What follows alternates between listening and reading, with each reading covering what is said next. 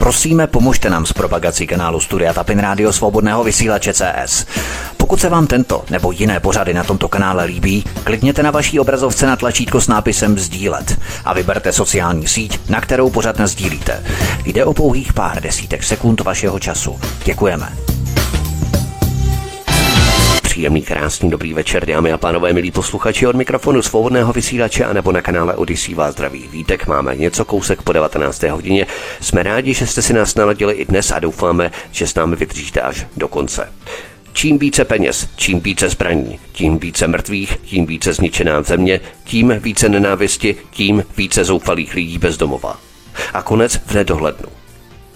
Jak se vyrábí souhlas stáda? Jak se zajišťuje společenský narrativ? Jak se masám vnucuje povinná nenávist vůči vnitřnímu a vnějšímu nepříteli? A co umělecká galerka a kulturní fronta? Jak zatočit se štvavými vysílačkami reakčních sil? Dnes si budeme povídat o paralelách a praktických ukázkách mezi minulým a současným režimem. Co je spojuje? A proč mají oba režimy tak vzácnou shodu v tolika průvodních jevech totality? Jaké atributy, prvky a znaky to vlastně jsou? A já už tady u nás na Svobodném vysílači vítám publicistku Míšu Julišovou. Míšo, vítej, hezký večer, ahoj. Zdravím a přeji hezký večer. A taky zdravím blogerku, nakladatelku Evu Hrindovou, po měsíci také u nás na Svobodném vysílači. Evi, ahoj, vítej. Dobrý večer. Eva Hrindová, zhruba před týdnem jsem zaslechl zprávu, jak se mainstream může doslova pominout z toho, že Rusko chce trestat ty ruské kanály, které pustili v Rusku projev Volodymyra Zelenského, že jsou prý vyšetřované a kdesi cosi. Já jsem se jenom chtěl ujistit, zazněl třeba už na České televizi projev Vladimíra Putina, celý necenzurovaný projev v den vpádu Ruska na Ukrajinu 24. února, když se tak rozčilují reciprocitně nad tím Ruskem. Já totiž jenom, jestli jsou vůbec ty argumenty mainstreamu stále ještě nějak souměřitelné, Evy? Tak samozřejmě, že to souměřitelné není. Ty informace, které nám mainstream dává o Rusku, jsou slabé. Není dost informací na to, aby rozumný člověk, který si sám chce analyzovat informace, dokázal říct, jaký je v Rusku režim, jak se tam žije lidem, jestli je tam cenzura, na jaké míře a tak dále a tak dále. Takže mainstream nám informace nedává, to je jedna věc. A druhá věc je samozřejmě ta, že informací z Ukrajiny máme až moc, bych řekla, až se v tom ztrácí jakási informační hodnota. Podle mě to je z 95% čirá propaganda. Prostě to, že stojí někde reportér České televize, kde nikde okolo něho nic není a něco tam říká, to pro mě nemá žádnou vypovídající hodnotu, že to si tam může říkat cokoliv. Takže a to, že samozřejmě tady všichni plivou doslova na Putina, jaký je to agresor, vrah, válečný zločinec a tak dále a tak dále. Za druhé, jako všichni si stěžují na to, jak jsme závislí na ruských nerostných surovinách, především plynu. Takže je to zároveň i člověk důležitý jako pro nás. Takže já bych opravdu chtěla slyšet ty jeho projevy sama, abych si je mohla nějakým způsobem vyhodnotit, ale ty poslední 2 nebo 3 projevy, které Putin měl, tak ty vůbec v televizi nebyly. Novinky přinesly jenom nějaké fragmenty a já se přiznám, protože já se snažím vyhledávat informace jenom z nějakých obecných informačních zdrojů a nemám moc času brouzdat po nějakých speciálních webech, ale poprvé po dlouhé době jsem šla na Aeronet, který už funguje po té, co ho zablokovali, protože to bylo jediné místo, kde ten projev byl celý a byl otitulkovaný, byl přepsaný do češtiny. Takže je to paradox, že médium, které je cenzurované za to, že dezinformuje, přineslo čistou informaci bez, samozřejmě byly k tomu přidané nějaké komentáře, ale to si člověk nemusel číst, stačilo si poslechnout ten projev a přečíst si tu přeloženou verzi a žádné jiné médium tento projev jako nepřineslo. Stejně tak To mě zarazilo. Bylo tady velké halo ohledně toho, že Putin chce, aby se platilo za plyn v rublech. A všichni se rozčilují, že to není ve smlouvách, bla, bla, bla, že to je prostě, že to nebudou, že se nebudou podřizovat. Jenomže nikdo vám už neřekne v mainstreamu, že to je vynucený krok, protože firmy, které platí za plyn v eurech nebo v dolarech, tak ty peníze, které patří Rusku, banky zmrazí, protože je to v součástí sankcí, takže Rusko se k těm penězům nemá jak dostat. A informace, kterou řekl Putin, že Rusko není charita a nemůže nikomu dávat plyn zdarma, to má svoji logiku. To znamená, že oni chtěli Rusko v podstatě oloupit o tu měnu v rámci dolaru a eura a Rusko se to nechalo líbit, jednoduše řečeno, bez toho ani obhajovali ten vpád na Ukrajinu. A tak Rusko řeklo, že aby se k těm penězům dostalo, tak se musí platit v rublech nebo prostě ruské bance dát v eurech, ona to pak převede na rubly a takhle. Takže já jenom chci říct, že to nebyl nějaký kapric Putina, ale že to byl vynucený krok, který souvisel s tím, že Západ prostě zmrazuje ruská v rámci sankcí a tím pádem oni se k těm penězům za ten plyn neměli. No jistě, přece to nebudou vysílat zadarmo, že jo? To nejvíce vypovídá. Já jsem tady tento projev, kde ten Putin to popisuje, ten jsem našla, někde to nasdílel z francouzské televize. A bylo to česky otitulkované. A já se ptám, trvalo to asi 3 minuty, kde to vysvětloval ten Putin, proč takovýto projev teda Česká televize nebo jakákoliv jiná nemůže převzít a jenom tady prostě říkají, že Putin je vrah a že prostě si vymýšlí nesmysly, že chce rubly, že chce položit evropskou měnu, euro a dolary. Ale to už vám neřeknou, co ho k tomu vedlo, že? Takže... Přesně tak, protože česká média a čeští politici vlastně uvrhli českou veřejnost do informační tmy, naprostého zatemnění v rámci alternativního zpravodajského média, respektive outletu. Míša Julišová, ty také určitě nepatříš k těm lidem, kteří by si programově stlumovali svůj domácí termostat na 20 stupňů, aby si o stupeň více nepodporovala Vladimíra Putina.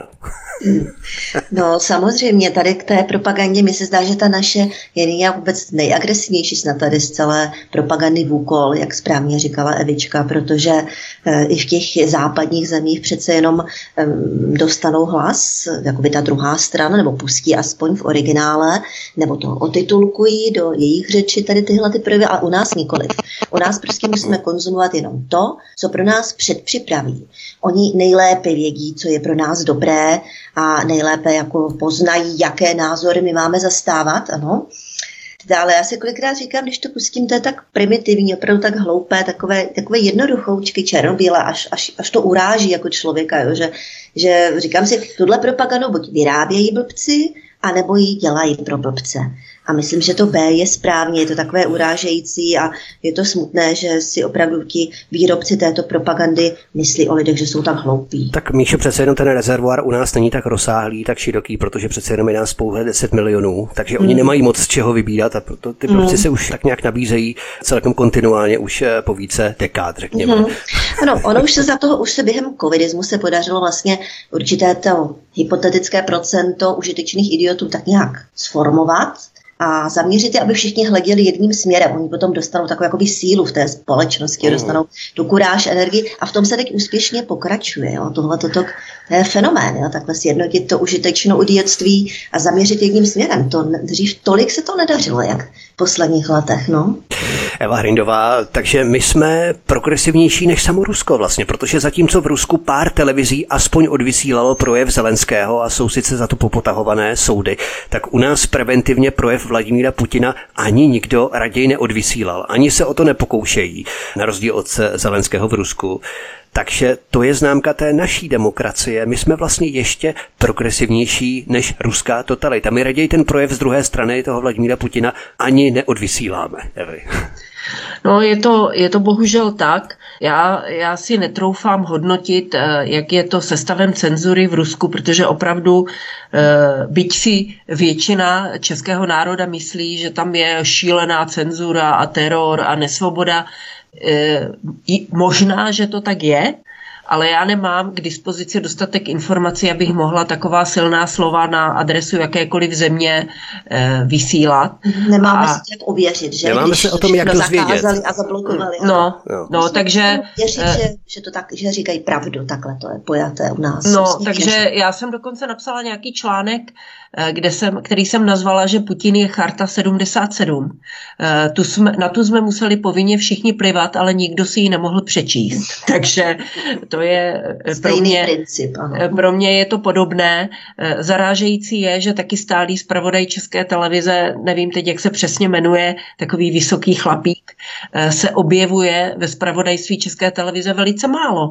Mě to mrzí, protože mě by to zajímalo, jak v Rusku reagují na to, co se děje na Ukrajině, ale myslím si, že ho tam nedávají schválně, protože je jasné i z těch sporých informací, které se k nám dostávají nejenom z alternativních webů, že drtivá většina veřejnosti ruské chápe ten útok na Ukrajinu tak, jak ho prezentoval Putin a podporuje v něm Putina.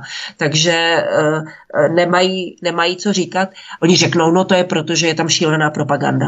Ale já si nejsem jistá, protože minulý týden jsem objevila na Twitteru nějaký status, kde sdíleli nějaké video nějakého ruského bývalého generála, teda z Doněcké oblasti, který tam vedl nějakou tu jejich tu armádu doněckou nebo luhanskou, nevím, jak se to jmenuje.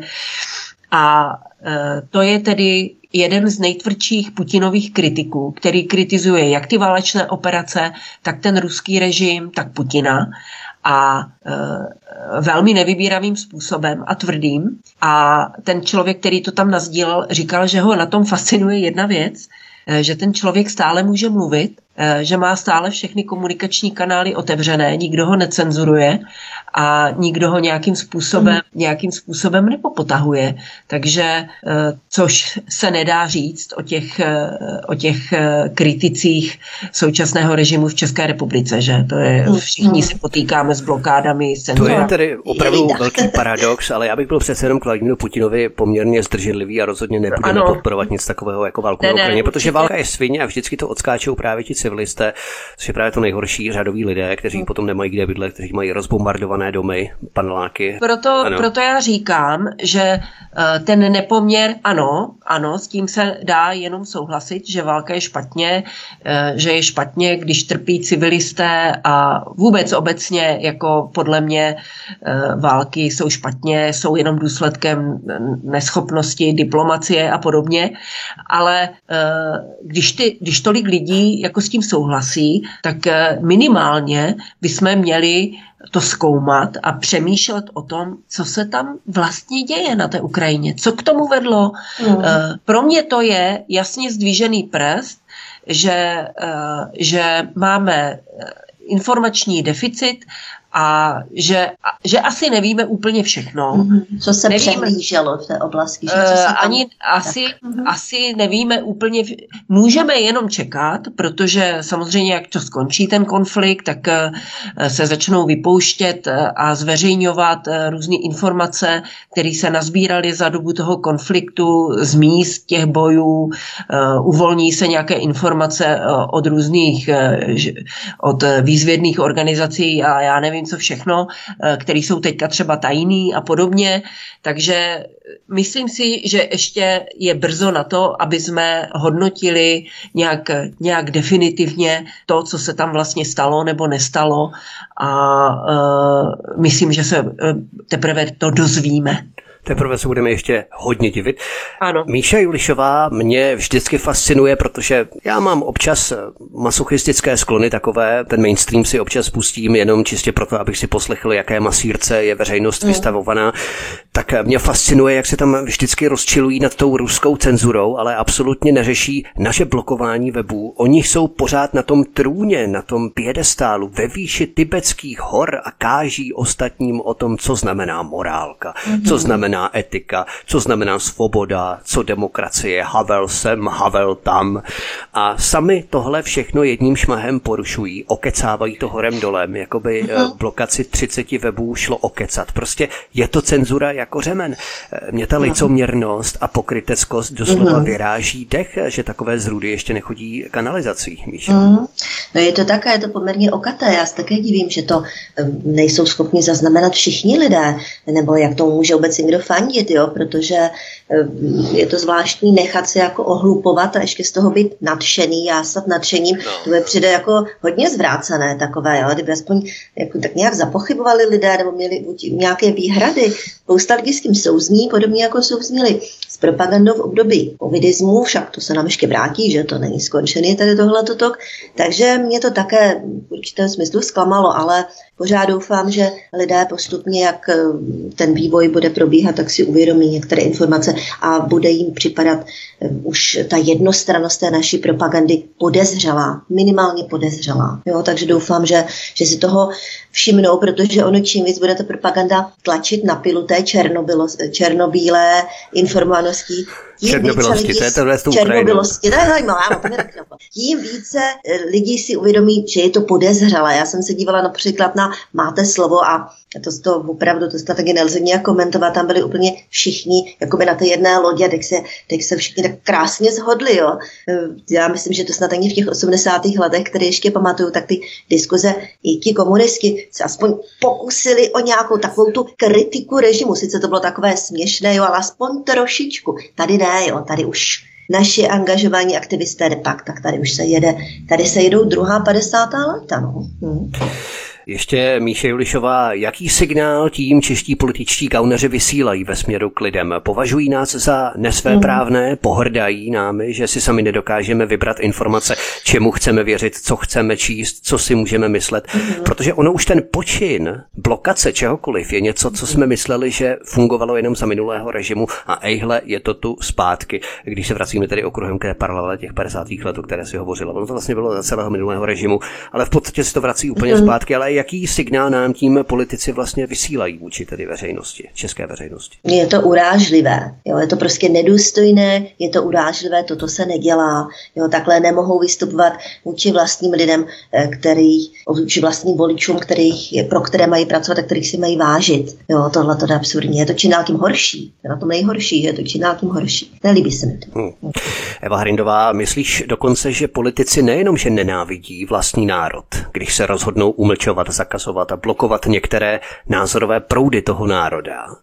Ale dokonce, že systémové státní instituce nevěří svým vlastním lidem, že mají strach, že díky těmto blokovaným webům, jako je například Svobodný vysílač a další weby, získají jiné informace o světě než ty oficiální.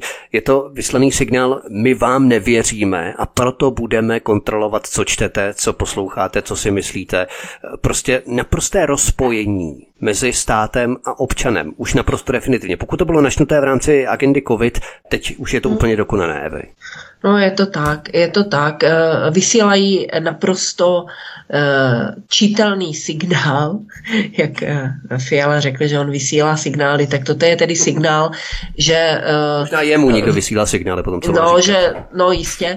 A že oni budou schopni udělat cokoliv, neštítí se vůbec ničeho, protože jsou si jistí tou podporou těch médií a podporou určité části společnosti, která samozřejmě umí nejvíce řvát, takže ono to vypadá, oni se mohou cítit, jakože mají pravdu, protože všechna média je podporují, celebrity, jo, veřejně známé osobnosti je podporují, ať už ze strachu nebo dobrovolně, protože to jsou většinou pitomci, co si budeme nalhávat, tady ty plápolající hvězdičky z našich médií. Takže oni můžou mít falešný pocit, že mají pravdu. A venkov s vidlem je daleko ještě.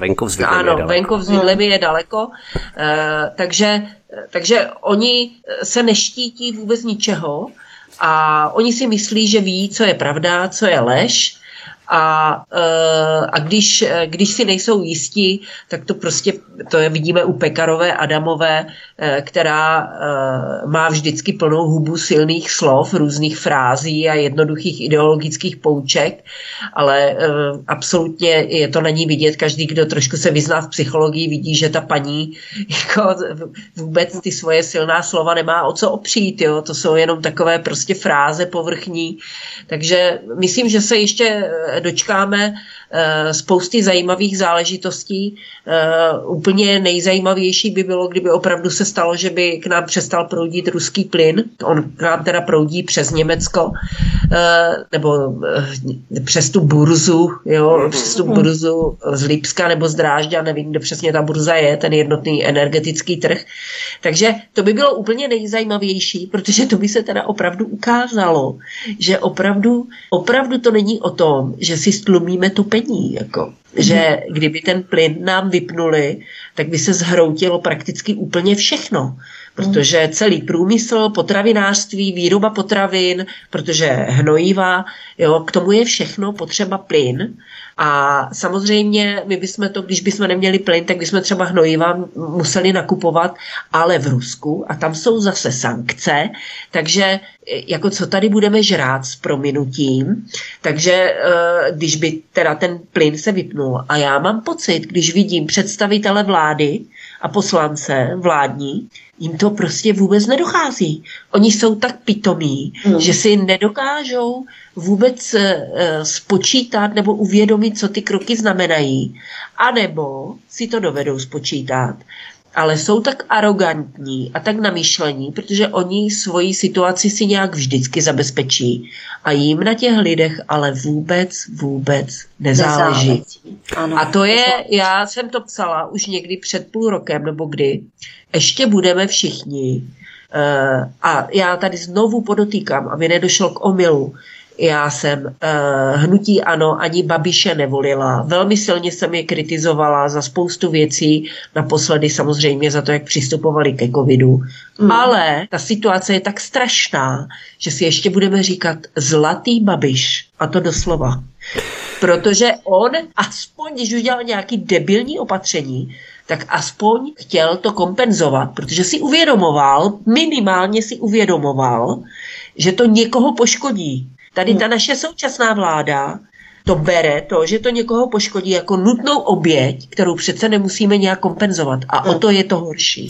Počítají s tím, že prostě že lidé budou mlčet, jo? Že to všechno nějak spolknou, že to vždycky zase nějak pokecají. Mně se zdá, že ty jejich angažované proklamace tady té naší vlády, že oni pořád poléhají, že můžou vyžvaňovat, jak chtějí, ale že to takto pojede pořád dál, že jo? Že prostě můžou žvanit progresivisticky, prostě tyhle keci, ale bude to dál, protože on ten Putin to nevypne, ten plyn, to si nedovolí, jo, vždycky takhle oni uvažují. Oni to jsou hlupáci. To je velmi zajímavý a velmi dobrý postřeh, který já jsem velmi přijala i osobně do svého osobního života. Protože my jsme prostě dobráci a pitomci a tím, že nás oni nazývají extrémisty, ať už se to týkalo migrace po roce 2015, ať už se to týkalo islámu, ať už se to týkalo covidu, pořád na nás ukazovali prsty, vy jste extrémisti, vy prostě máte extrémní názory a tak dále a tak dále. Ale já jsem se poté, co ten Putin vtrhl na tu Ukrajinu, také a lidsky jsem to chápala tak, že mu došla trpělivost děčí, jo. A musím se přiznat, že mě to inspirovalo v tom, že došla trpělivost i mě. Opravdu já už nebudu omlouvat pitomce, kteří si nejsou schopni spočítat, že 1 a 1 jsou 2. Už nebudu omlouvat ve svém okolí, ve svém reálném životě i v tom virtuálním lidi, kteří absolutně bez důkazů nemají problém porušovat takový zásady právního státu, jako je prezumpce neviny. Já už toho mám plný zuby a neustále používají dvojí metry. To je úplně vrchol arogance a drzosti. A tyhle lidi já jsem ano měla i ve svém osobním životě okolo sebe a já jsem s nima ze všema ukončila kontakty. Začala jsem blokovat lidi jak na Twitteru, tak na Facebooku. A no vidíš, to jsi se hodně zakládala na tom, že jsi nikdy vůbec nikoho neblokovala a teďka vidíš, začala si dělat to samé, co my, abychom ti to říkali, Evi. Blokuj radši, nedá se nic dělat. Oni dělají revoluci, oni dělají revoluci a oni jsou extremistický. Dělají tu progresivistickou revoluci a mají extremistické názory. No, tak to je. Pokud někdo není schopen se mnou diskutovat věcně a argumentovat k věci, pokud je u mě na mé zdi, tak má reagovat na mé argumenty. A ne tam prostě mi psát, že jsem nějaká prostě Putinova dívka nebo nějaký takový nesmysly. A já přece ani Putina, ani Rusko nehájím, ale já jenom chci respektovat za prvé prezumpci neviny, než někoho odsoudím, tak chci důkazy, které jsou nevyvratitelné a takto se chci chovat i ke všem lidem ve svém okolí. A takto chci, aby se lidé chovali ke mně a takto se budu chovat i k zemím. Jako mě to strašně vadí, takové to, jakým způsobem, třeba na Twitteru mi lidi tam píšou Hrinda, Pinda, jo, nebo prostě, jo, to je tak strašně neúctivé, ale mě to vadí, i když se tak, jakože Rusáci jsou pitomci, jako teď to je kolektivní vina jako vyšitá, stejně tak jako na těch Ukrajincích. To nešlo, s islámem to byl paušál a to nešlo a s Rusy to najednou jde, je to v pořádku. To jsou výtky a nadávky infantilně se rovnající v základní škole, možná ještě předškolnímu věku, takové ty různé rýmovačky a tak dále, na to vůbec nereaguju, ale zahrajeme si a potom budeme pokračovat dále v naší debatě. Míša Julišová, Eva Hrindová jsou hosty u nás na Svobodném vysílači, od mikrofonu vás zdraví Vítek, nejenom na Svobodném vysílači na kanále Odysee. Zahrajeme si písničku a po ní pokračujeme. Hezký večer. Od mikrofonu Svobodného vysílače a nebo na kanále Odysee vás zdraví Vítek. Spolu s námi nás dnešním večerním vysíláním provází publicistka Míša Julišová a blogerka, nakladatelka Eva Hrindová. Míša Julišová, tady se výborně nabízí paralela a srovnání s Chartou 77, byť víme, kým byla financovaná, kudy a od koho proudily peníze a hlavně komu do Československa, že byla řízená, infiltrovaná vybranými důstojníky StB a tak dále. To je víceméně nad rámec našeho dnešního pořadu, ale ta paralela je výborná, protože i tehdy režim nevědomky upřel pozornost lidí k těm blokovaným, umlčovaným skupinám chartistů, dizidentů a postupně se ten režim rozkližoval tak, že máme i určitý návod, o co přesně se zajímat, že to jsou přesně ty samizdatové dizidentské blokované weby, přesně jako za minulého režimu, Míšo. No ano, oni ty totalitní režimy postupují stejně, všechny, oni mají stejné principy, samozřejmě mění se ty technologie, mění se ta témata se mění, ale tady tyhle ty postupy cenzury, udávání, bonzování, nějaké ty hlídky, jo, to je naprosto stejné. Takže správně ten princip je úplně stejný a zase, čím více bude tlačit na pilu, tím víc lidem to bude připadat podezřelé, podivné, budou se o to odklánět. Já třeba v poslední době sleduji, že spousta lidí už tak nějak ani tu propagandu, kteří dříve ji sledovali, nesledují. Radši se baví o nějakém zahrádkaření, kupujou si zahrádky, opravují chaty, takže lidé se jakoby opět, jako v minulém režimu, začínají postupně stahovat do takové vnitřní soukromé emigrace, kdy tohleto přestávají řešit. Oni se třeba v situaci nevyznají, ale intuitivně vnímají, že to, co jim sděluje propaganda, už je moc, už je to i na ně moc. Takže to ignorují, aby neměli problémy, ale stahují se do vnitřní emigrace. Toto se tady teď děje a bude to zřejmě postupovat, vypadá to. Myslíš, Evi, že Míša přesně načala ten trend, který se bude vyvíjet postupně v následujících letech, že lidé v podstatě se budou stahovat do jakési vnitřní imigrace, jak to Míša nazvala, a budou si vytvářet takové vnitřní privátní ostrůvky, třeba i se stejně smýšlejícími lidmi, sousedy a tak dále. A nebudu naprosto řešit tu politiku, zahraniční věci. Teď je ale otázka, jestli režimu o to skutečně jde, aby ti lidé to neřešili a aby je takovýmto způsobem elegantně, jestli to není příliš přepečené, overkill, jo, ale jestli je takto ten režim nechce vyšachovat z té hry, aby se o to nezajímali, aby je to znechutilo do té míry, že to vůbec nebudou chtít řešit. No to je otázka, to teprve uvidíme, jak se ty věci budou vyvíjet, ale já skutečně mám podobné postřehy. Já jsem teď, nebudu to konkretizovat, ale byla jsem na nějaké akci a měla jsem příležitost hovořit docela dlouho s náhodně vybranými lidmi.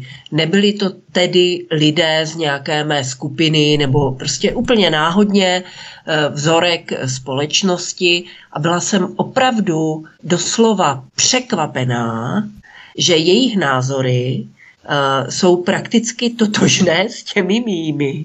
Jo, že to nebyli ale žádní extrémisté z nějakých facebookových skupin nebo z nějakých alternativních skupin. Nebo jo, ale ten týž pocit, protože lidé, kteří jsou nepolíbení sociálními sítěmi, tak vesměs na 99% se také mísí s těmi našimi názory. Jo? Ano, takže samozřejmě třeba nemají takové tolik podrobných informací, jako mám já, protože nemají často sledovat, ale jsou totálně znechucení tím, co se děje. To samozřejmě ne, že by chtěli odmítat nějakou pomoc nějakým uprchlíkům, ale proč je jich tady tolik, proč jsou tady tak nadlouho, proč se nám to tak nutí, proč všude vlajou ukrajinské vlajky, opravdu proč se přejmenovávají ty ulice, to ty lidi ano. S prominutím nejvíc. Vadí jim to, přesně tak. Takže mě to strašně překvapilo, protože já sama jsem většinou za vyvrhele v jakékoliv společnosti a v podstatě nemůžu nikde svoje názory veřejně prezentovat, protože bych se okamžitě vyloučila. Ale tady jsem zjistila, že jsem zapadla do skupiny stejně smýšlejících lidí úplně bez problémů. A takže to mě překvapilo a setkávám se s tím čím dál častěji a musím teda říct, tím navážu na naše minulá témata, že hodně k tomu přispěl ten covid, protože těm lidem bylo vtloukáváno do hlavy, že tečka, očkování. A teď jsem nedávno hovořila s nějakou paní, která na pracovišti může si konfrontovat přesně na půl, jsou rozdělení očkovaní, neočkovaní. A propaganda vám může vtloukat do hlavy, co chce, ale když vidíte, že očkovaná skupina mají zdravotní problémy, jsou neustále nemocní, mají potíže, které těžko můžou rozklíčovat, jo, tak prostě okamžitě ten propagandistický růžový palác, který se nám tady snažili vybudovat, se vám okamžitě jako zhroutí. A nejenom těm nenaočkovaným, to slouží jako důkaz, ale i ti naočkovaní pochopili, že se nechali napálit. Mm. Takže už jsou ty lidi na tu propagandu takový jako opatrnější. A já to sama vidím na sobě, že já už jsem přestala sledovat veškeré mainstreamové zpravodajství. Už to nesleduju ani kvůli tomu, abych viděla, jakou linku teďka jedou. Protože mě to dělá zle. Já to prostě nechci vidět. Já sleduji v televizi večer seriály typu Žena za pultem a Nemocnice na kraji města a nebo nějaký starý filmy na ČT3 a úplně se tady těmto tématům vyhýbám, protože mě to hrozně rozčiluje a myslím si, že nejsem sama a že těm lidem to vadí a důsledkem toho je přesně tohle, protože ti lidi nejsou pitomí, může si Fiala vykládat, co chce. Ale oni ví, že bude problém s energiema, bude problém s potravinama, tak si kupujou zahrádky. Mm-hmm, že bude životní úroveň dolů, ano. Ano, učí se prostě chovat slepice, jo, samozřejmě to zdravotnictví je zklamalo poslední 2 roky, tak já to vidím na tom, že se zvýšil ještě více zájem o různé alternativní metody, bylinky, jak si lidi můžou sami pomáhat, aby nemuseli prostě chodit do toho zdravotnictví, protože tam jim stejně nepomůžou, akorát tak do hrobu. Takže jestli to je záměr této současné vlády, no samozřejmě, že to není záměr. Protože záměr současné propagandy a současného režimu, který řídí velké nadnárodní korporace, to si řekněme na rovinu, tak záměrem je vytvořit z lidí totální otroky, kteří budou závislí na tom, co oni jim poskytují. Ale když ty lidi nebudou sledovat média, budou si pěstovat na zahrádce svoji vlastní zeleninu a svoje vlastní potraviny, tak z toho systému de facto vystupujou a to ten režim nechce. Takže otázka je, jak se to projeví v budoucnosti na tom našem konkrétním režimu v České republice, jestli se to projeví nějak ve volbách, jestli se to neprojeví ve volbách, to teprve uvidíme. Jenom ve zkratce, já jsem zrovna dneska u jednoho pana doktora viděla zajímavý odkaz z New York Times, který rozhodně není zakázaný web a bylo tam informace z Hongkongu. Hongkong je téměř 100% proočkovaný a mají tam v současné době ohromnou úmrtnost a ohromnou hospitalizaci lidí, kteří jsou právě nemocní s covidem. Dokonce tam bylo napsáno, že nestíhají vyrábět rakve, to teda velice smutné.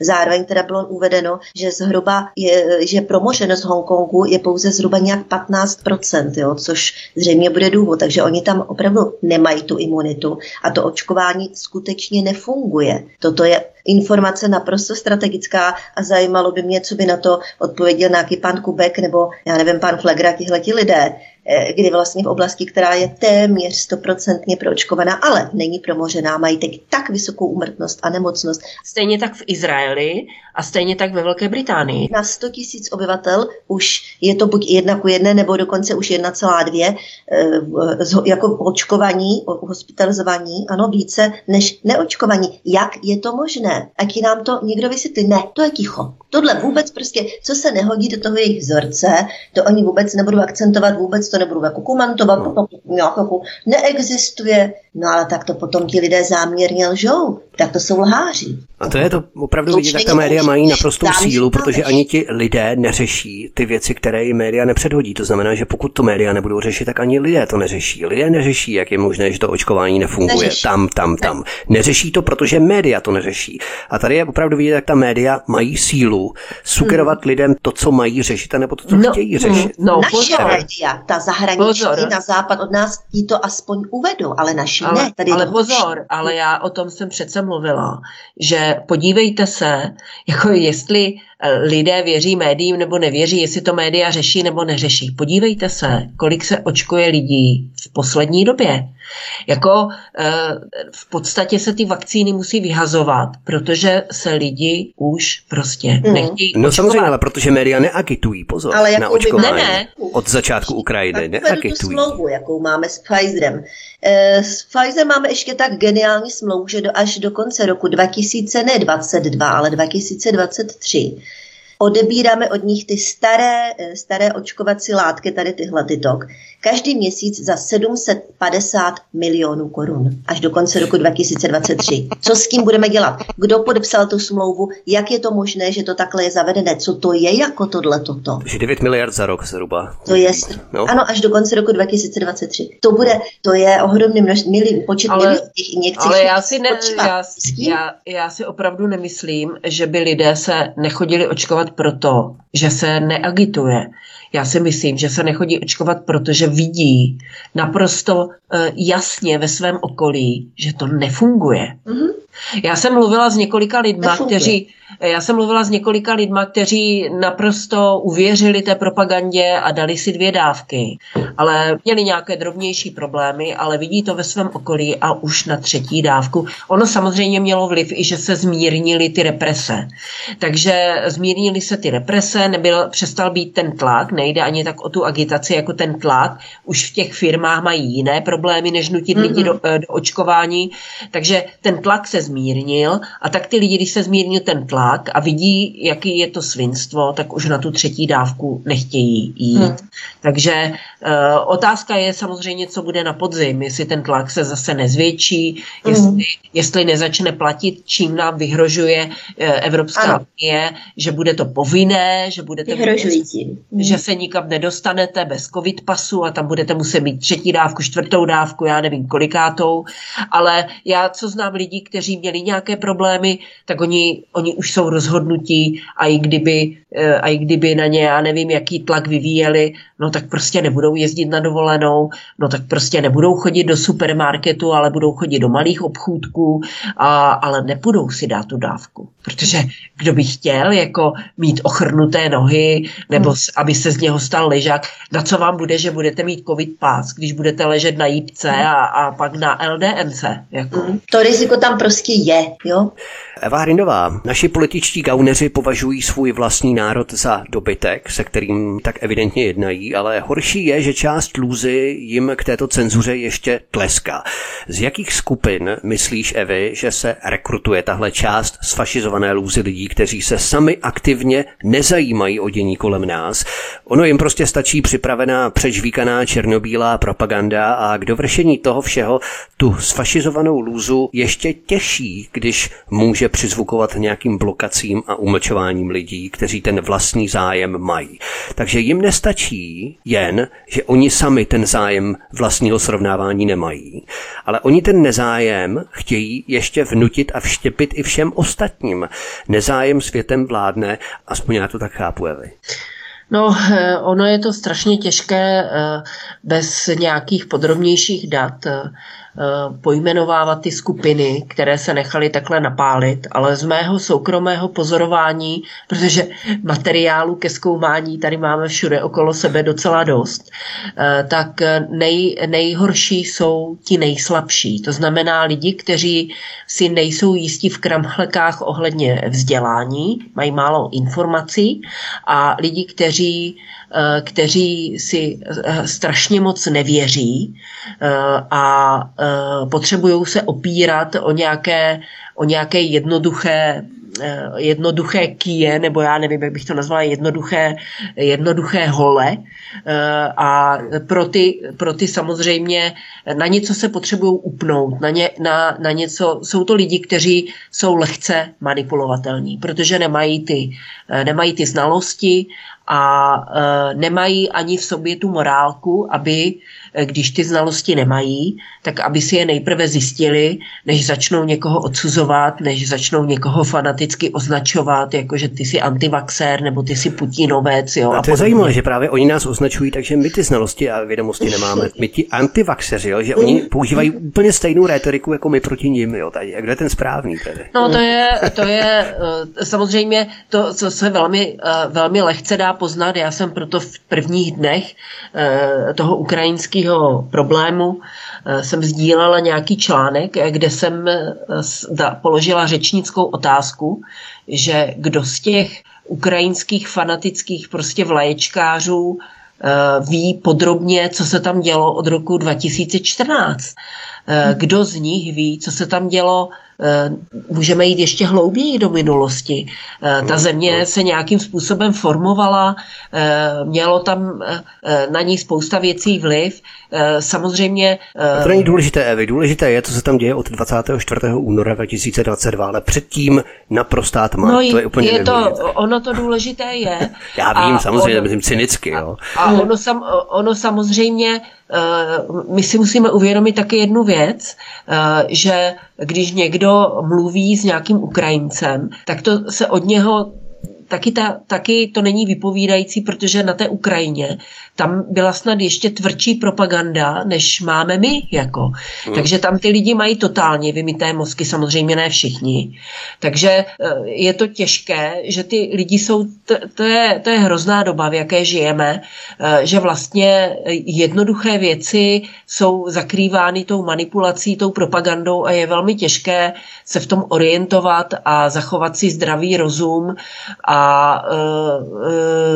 odolávat, ale ještě jsem tady chtěla zmínit, že to jsem našla zrovna dneska, že opravdu to, co se odehrává v České republice ohledně Ukrajiny, to je absolutní šílenství, které nemusí prožívat v žádné jiné zemi okolo nás, možná trošku jako na Slovensku, možná trošku v Polsku, ale opravdu to, co se odehrává u nás, jako dokonce Němci, kteří sami mají dost másla na hlavě za to, co dělali v době covidu, co dělali v době migrační krize, tak Němci si ťukají na čelo, jestli jsme se nezbláznili. To je pravda, my jsme nejrusofobnější ostrůvek ve střední Evropě, v západní Evropě.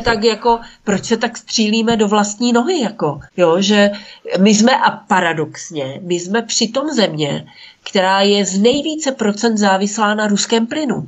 Jo, všechny okolní země mají buď moře, třeba Polsko, ty si můžou dovést kapalný plyn, mají ty přečerpávací stanice, nebo mají nějaké jiné, oni mají Poláci, myslím, mají z Norska nějaký plynovod, jo, nebo nevím, jak to tam přesně je, že nejsou tak závislí, ale my, jakožto vnitrozemská země bez moře, Jsme na tom závislí skoro nejvíc. Stejně tak Maďarsko, ale Maďarsko má rozumného Orbána.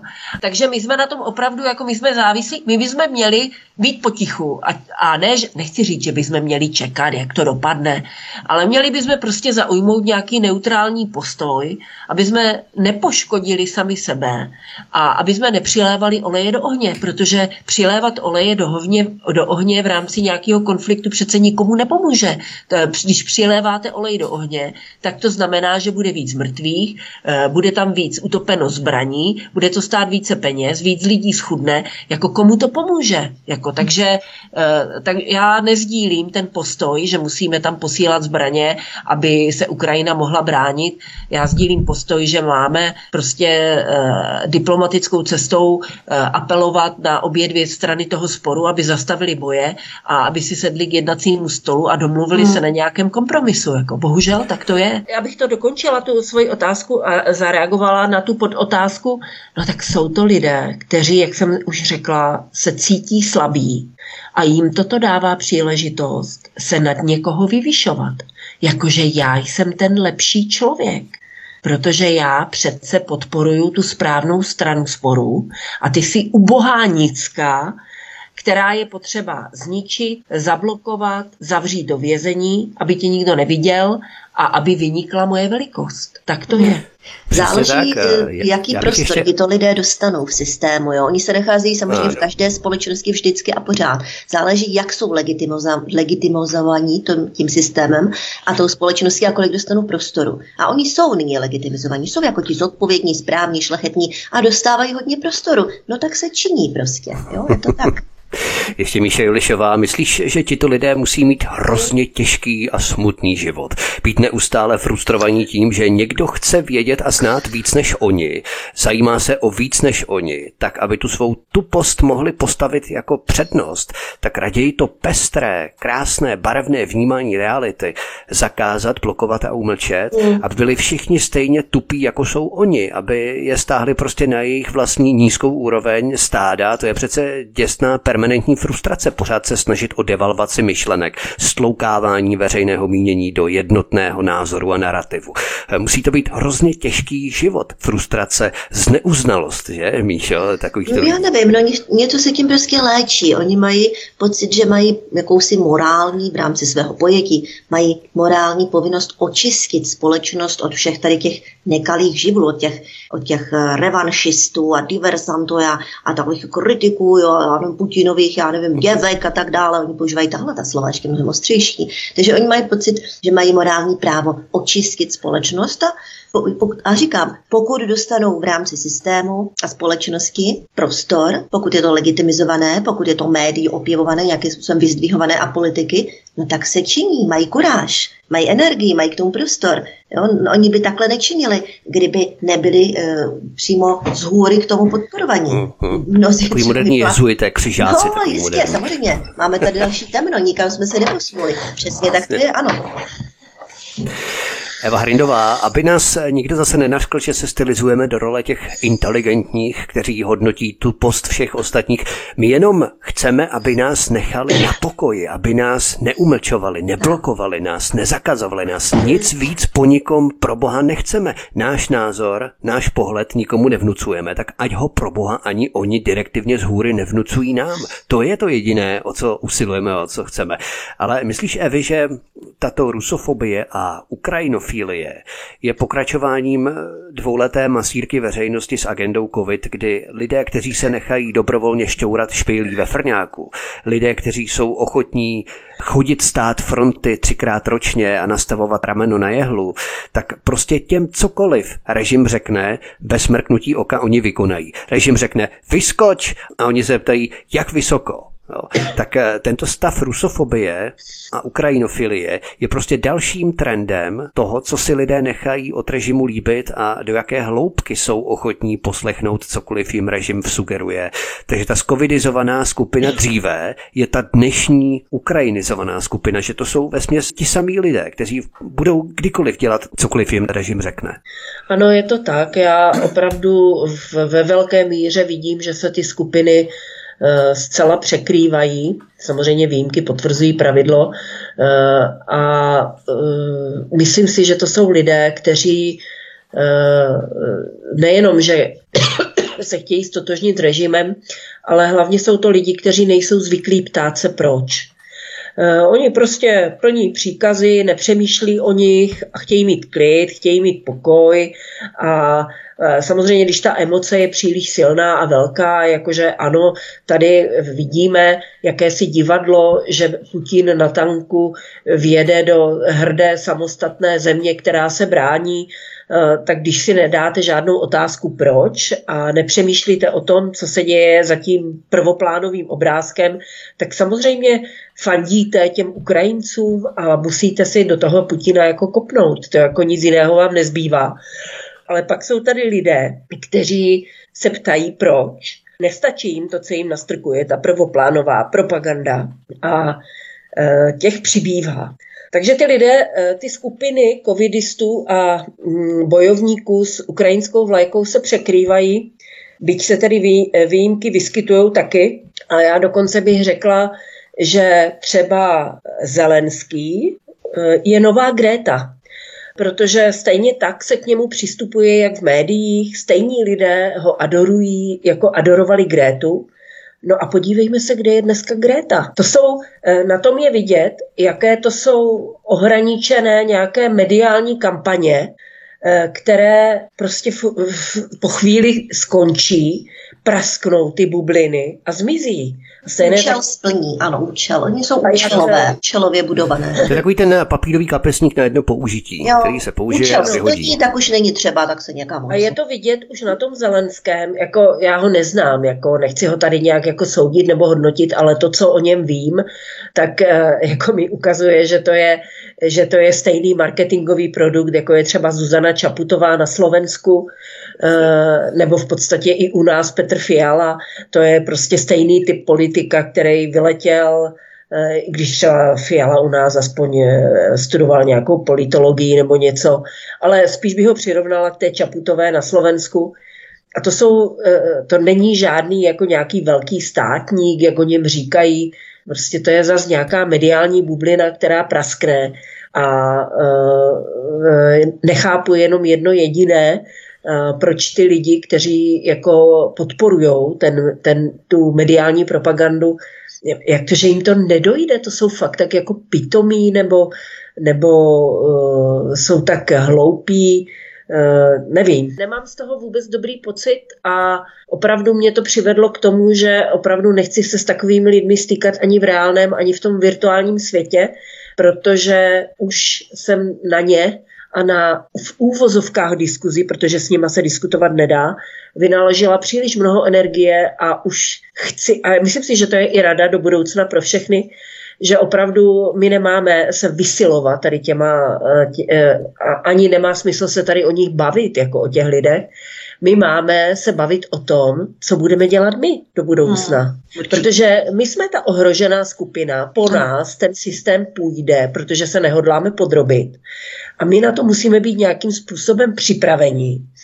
A četla jsem dneska na Facebooku, že někdo, musíme nějakou politickou stranu. Teď budu. Běžte už do prdele s politickýma stranama. Jako my musíme nejprve vytvořit lidi, kteří budou umět vyhodnocovat informace, musíme vytvořit skupiny lidí, kteří se nebudou nechat manipulovat a až takové skupiny tady ve velkém budou, tak se změní i ten režim a změní se i ten systém. Buď se udělá revoluce, nebo to proběhne formou voleb, to já nevím, ale zatím tady nejsou ty lidi. Takže obsadili instituce a tak dále, tyhle lidé. Nemůžeme dělat politické strany bez lidí. Tak. Zájem vědět, zájem poznávat, zájem zkoumat. Jo? Zatím znám tady instituce vlastně všechny, a to nejen v naší zemi, ale celý tady naší západní civilizaci, obsadili tady ty Čaputové a tady ty Zelenský. Jo? Ty tam jsou nasazení, no tak s těma se dobře manipuluje. Že?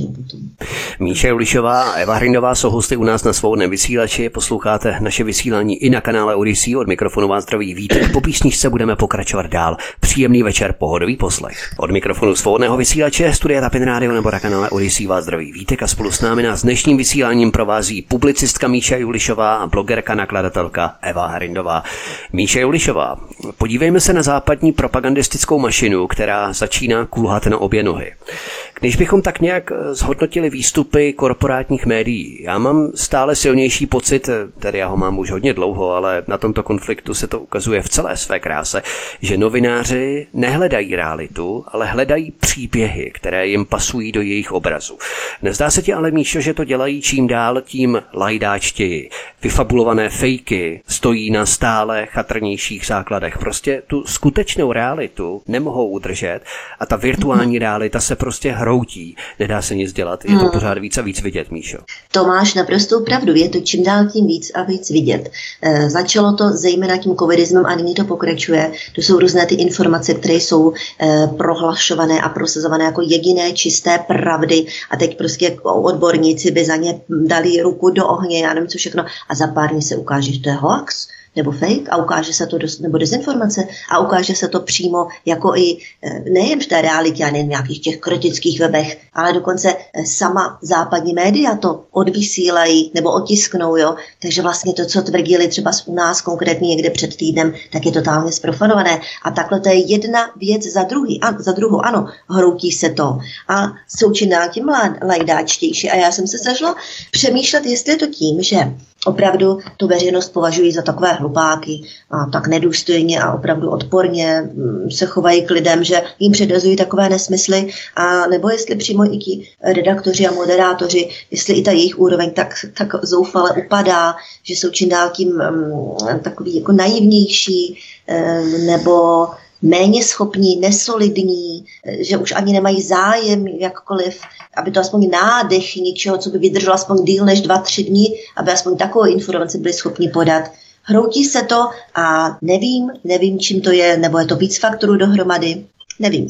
Eva Hrindová, média nejenom, že posouvají význam, ale prachs prostě obyčejně lžou.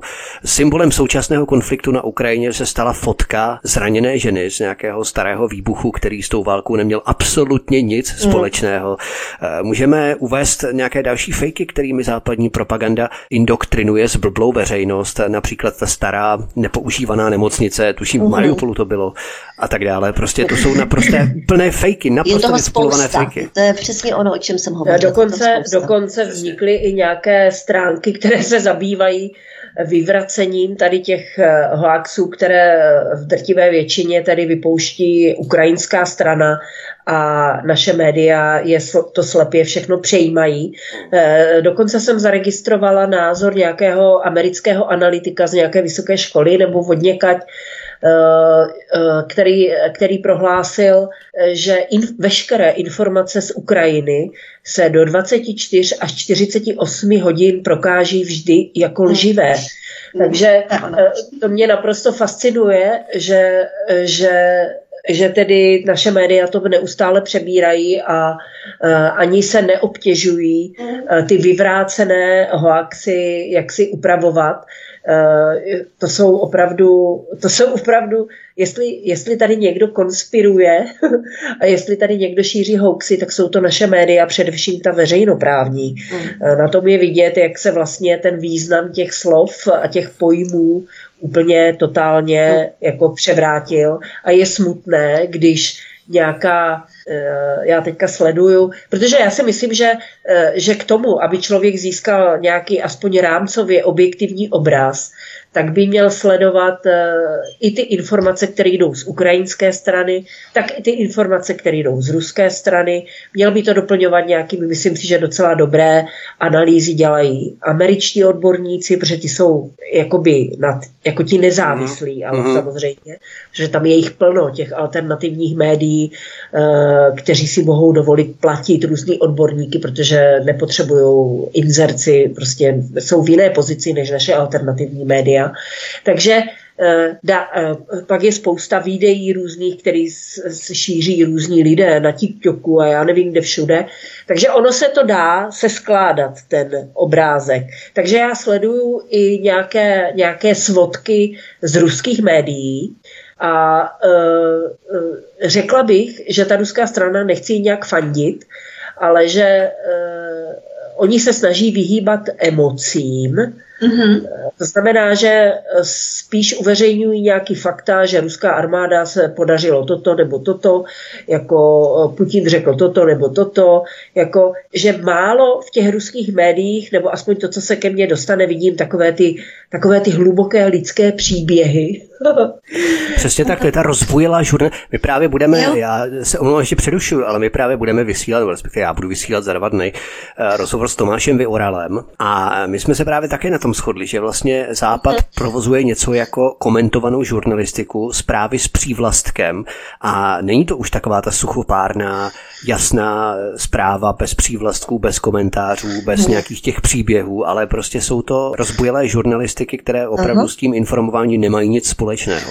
Prostě bulvár, který se vydává za informace. Ano, obyčejný bulvár a veřejnost, která má zájem o informace, tak ta veřejnost by měla být pobouřena. Mělo by jí to urážet. No a jako hlavně si myslím, že mě se často ptají, hlavně na Twitteru, jako o co opírám ty svoje výroky nebo jaké mám zdroje. Tak já zaprvé říkám, nebudu zveřejňovat svoje zdroje, aby se nějaký hejtři na ně vrhli a cupovali je, ať si každý najde svoje zdroje sám. Ale hlavně to není jakože jeden zdroj, jakože oni mi říkají, no, jakože čtu ruské noviny. Já mám i informace i z ruských médií, ale nejenom z nich. Já mám prostě z těch zdrojů je tolik, protože ta propaganda je tak silná a ta manipulace je tak silná, že na to, aby člověk se aspoň trošku mohl ukotvit v tom prostoru, tak těch informací potřebuje aspoň z 5 nebo z 10 nebo i z 15 zdrojů a musí to zasazovat do nějakého kontextu, který musí mít nastudovaný z historie, prostě z toho, jak fungují média, z psychologie, sociologie a podobně. Jako vůbec to není jednoduché a rozhodně se nedá říct, jakože člověk, že stačí jeden zdroj. Jo. Jako já čtu i naše alternativní média a postupně si ten názor nějakým způsobem vytvářím a hodně taky člověk by měl dát na nějakou intuici. Samozřejmě těžko na intuici může dát někdo, kdo se nechá tady už 10-15 let vodit za nos, ale já vzhledem k tomu, že neustále jsem na okraji, jsem pořád mimo ten mainstream, tak si můžu dovolit občas tu intuici svoji poslechnout, protože se tomu bráním už tak dlouho, jako té manipulaci těch médií, tak můžu sama sobě důvěřovat tady v tomto a to by měl si každý vybudovat takový základ, o který by se měl opřít. Ale samozřejmě, já jenom ještě to dokončím. Ano, abychom dali slovo Míše ještě. Ano. Jasně, že chápu to, že ne každý na to má čas a ne každý má vybudovaný nějaký alternativní komunikační kanály, do kterých může šáhnout. Ale, a to si myslím, že už opravdu nastal čas, aby když tento čas já nemám v některých záležitostech, tak si musím najít lidi, kterým budu aspoň v minimální míře důvěřovat. A budu věřit, když oni řeknou, že něco je tak, tak je mám proklepnuté natolik silně, abych tomu důvěřovat jako mohla. No. Míša Julišová, mně se hrozně líbí, jak většina Rusobíců v tom Rusku reálně nikdy nebyla. Oni vědí o Rusku totální kuloví, ale jediné, co umí, je být přivázaní pupeční šňůrou k Bruselu a papouškovat propagandu Evropské unie a její pocit, že se vezou na tom správném tygrovi. Přesně to je ta skupina frustrátů, která má blažené potěšení zadupat, zablokovat a umlčet cokoliv opozičního, co by znečistilo a zašpinilo svatý obrázek Evropské unie. Ještě tak možná zvednout ruku v tom tradičním pozdravu jako poznávacích znamení, jo, ty jsi náš. Ale dnes to ale není potřeba, ono stačí mít tlamokryt na ústech, jako poznávací znamení. Ty si náš. Myslíš, Míšo, že režim začíná formovat lidi do takového stavu příslušnosti k privilegované kastě nebo smečce na základě nějakého vizuálního poznávacího znamení? Dříve to byl nacistický pozdrav, dnes je to rouška na ústech. Prostě takové optické poznávací znamení. Ano, ty si náš. Tak ano, už jsme to tady taky diskutovali. Je to takový symbol jakože podvolení, symbol, že souhlasíme, symbol, že to vnímáme a že jako jsme se podvolili tomu 100%. Ostatně i pan Primula tehdy v té diskusi na Primě říkal, že vlastně roušky nebo respirátory jako takové jsou vyloženě symbolické a rituální, říkal pan Primula, že vlastně mezi tím respirátorem a tváří se nachází určité mikroprostory, mezírky, které pro ty viry vytváří vstupní branu jako pro nás širokou asi 127 metrů. Jo, přímo říkám 127 metrů, to teda cituji doslova. Takže vlastně ty roušky jenom vytváří jakýsi takový jakoby sounáležitost těch lidí, jakože se takhle podporujou jako psychicky, že jako spolu soucítí vzájemně. O to jde, jo, při tom nošení těch roušek a respirátorů. No ale tak já, jako jsem říkala, že tady k žádné sektě nepatřím, takže tady ty symboly těch už jsem se vzdala, no určitě. Teď v další části našeho rozhovoru si uděláme takový drobný inventář, takový mini inventář a porovnání s minulým režimem. Já vždycky nadhodím jednu věc, jednu položku a zkusíme to vždycky nějak rozebrat a porovnat s minulým režimem a současností a třeba i nabídnout k tomu nějakých pár praktických příkladů. Jako první tu máme povinná nenávistnost vůči vnitřnímu i vnějšímu nepříteli, kterého nám stanoví nebo ukáže režim. Udála se nějaká změna v rámci vnitřního vnějšího nepříteleho definice, Evy? Tak já si, když si vzpomenu, když si tu otázku položil, tak se mi okamžitě vybavilo, jak jsme někdy v roce 1980, teď neřím, jestli řeknu 4 nebo 3, z Gimplu museli jít na nějaké povinné shromáždění, kde jsme jakože odmítli nějaké zbraně středního doletu americké, nebo já nevím, už si to nepamatuju. Tak já myslím, že je to úplně stejné. Paršingy, že... No, nevím, něco takového. Stejně tak vnitřní nepřítel byl taky jasně známý, to byli ty lidi, kteří bránili rozvoji socialismu, především to byla Charta, různí dizidenti, lidí ze zahraničí, Svobodná Evropa, štvavé vysílačky. Já si myslím, že je to všechno úplně v tomto ohledu stejné a můžu to porovnat, protože jsem v té době žila. Takže za mě je to stejné a dokonce bych řekla, že teď je to i horší. Ano, musíme porovnávat ten facelift těch režimů. Ty techniky jsou pořád stejné, opakují se, akorát ty barvy a ksichty jsou jiné. Pak tu máme další položku, jednoduchá stupidní agitační hesla Sláva Ukrajině. Můžeme porovnat s minulým režimem, třeba ať je Sovětský svaz, a to všichni skandovali. Na věčné časy, teď skandují, no, Sláva Ukrajině. Sláva Ukrajině, ano, všude. Teďkom vlastně tady probíhá, jak správně říkal pan Martin Koller, ukrajinizace naší společnosti. Právě proto u nás všude máme ty ukrajinské vlajky, vyvěšené na všech hradech, zámcích, na Terezíně dokonce vyvěsili ukrajinskou vlajku. Já nevím, prostě všude. Jo. Někteří to vozí tady v autech, už jsem si všimla a tak dále. Jo, to je ta ukrajinizace, jak to dá, kdyby se někdo chtěl zeptat. Jak probíhá ukrajinizace společnosti? No přesně takhle. Jo, všude, na každém rohu vlastně to má překrývat tady tyhle ty motivy, ty symboly, ta rétorika, jo, ty místní. Jo. Ale proč teda probíhá u nás ta ukrajinizace naší společnosti? Protože na západě od nás nic takového není. To už jsme si říkali a to už je potvrzené. Jo, to probíhá zejména tady v České republice. Jako proč máme my přejmout takové nějaké tu ukrajinskou mentalitu? No dneska jsem četla, že naše vláda se dokonce chystá, že bychom i 1 milion těch uprchlíků tady mohli, nebo přistěhovalců z Ukrajiny mohli přijmout. Jo, nejenom 500 000, jak se původně počítalo, ale dokonce 1 milion, to už by bylo teda hodně. Takže já nevím, proč je tady zájem. Rovnou celou Ukrajinu. Ano. Jo, to, se s tím párat, že jo. Jako tím pádem ta mentalita i těch lidí a to všechno se má nějak změnit. Jako to, je toho až hodně na to, aby to byla náhoda. Je to takové podivné tohle. No. Pak to máme další položku v rámci toho seznamu porovnávání paralel s minulým režimem. Podpora angažované mládeže podle správných agitek a ideové masírky. To probíhá už dlouhodobě, že angažovaná mládež je něco, s čím se setkáváme už nejenom během covidismu, ale i během rámci ukrajinizace společnosti, Evy. Ano, samozřejmě nejvíce to bylo vidět a nejvíc jsem si toho všimla, když byla Greta, to začaly být ty páteční demonstrace těch mladých. Já si myslím, že spousta těch mladých to spíš brala jako dobrou příležitost, jak získat den volna. šli se tam trošku popretrčat, jak se říká na Slovensku, na tu demošku, a pak šli stejně někam do hospody. Takže ono to probíhá stejně a myslím si, že i spousta těch mladých lidí to bere jako takovou nutnou dáň, jako aby přežili, tak prostě občas někam jdou, něco si tam zakřičí.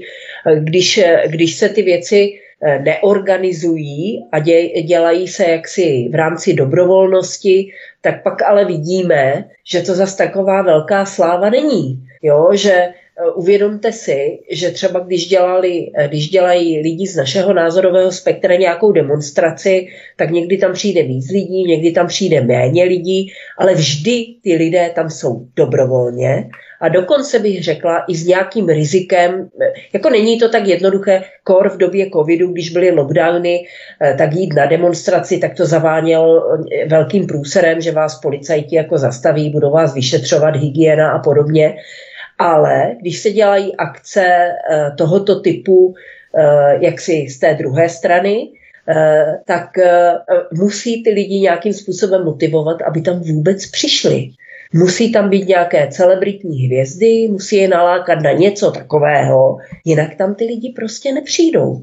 Takže ono to sice vypadá v médiích a v té společnosti, jakože ti mladí jsou jeden velký šik, který jde k těm světlým zítřkům bruselským a dneska tedy i ukrajinským, ale myslím si, že to hodně zkresluje právě to, že kdyby ty akce byly 100% dobrovolné, tak bychom viděli, že ta účast by nebyla zas tak velká. Tak, máme tu další položku. Vyvěšené agitační plakátky, praporky a další agitační symboly. Místo rudých praporů teď žlutomodré prapory. Myslím, že tady asi není co řešit, Míšo. No, to je to samá hesla. Praporky, to už jsme načnuli. To opravdu, už jsem to říkala, oni ty totalitní režimy v podstatě se opakují. Jo, je to furt to samé dokola. Ano, jak si to lidé uvědomili, protože to je dobré si pohromadě připomenout, přesně jak porovnat.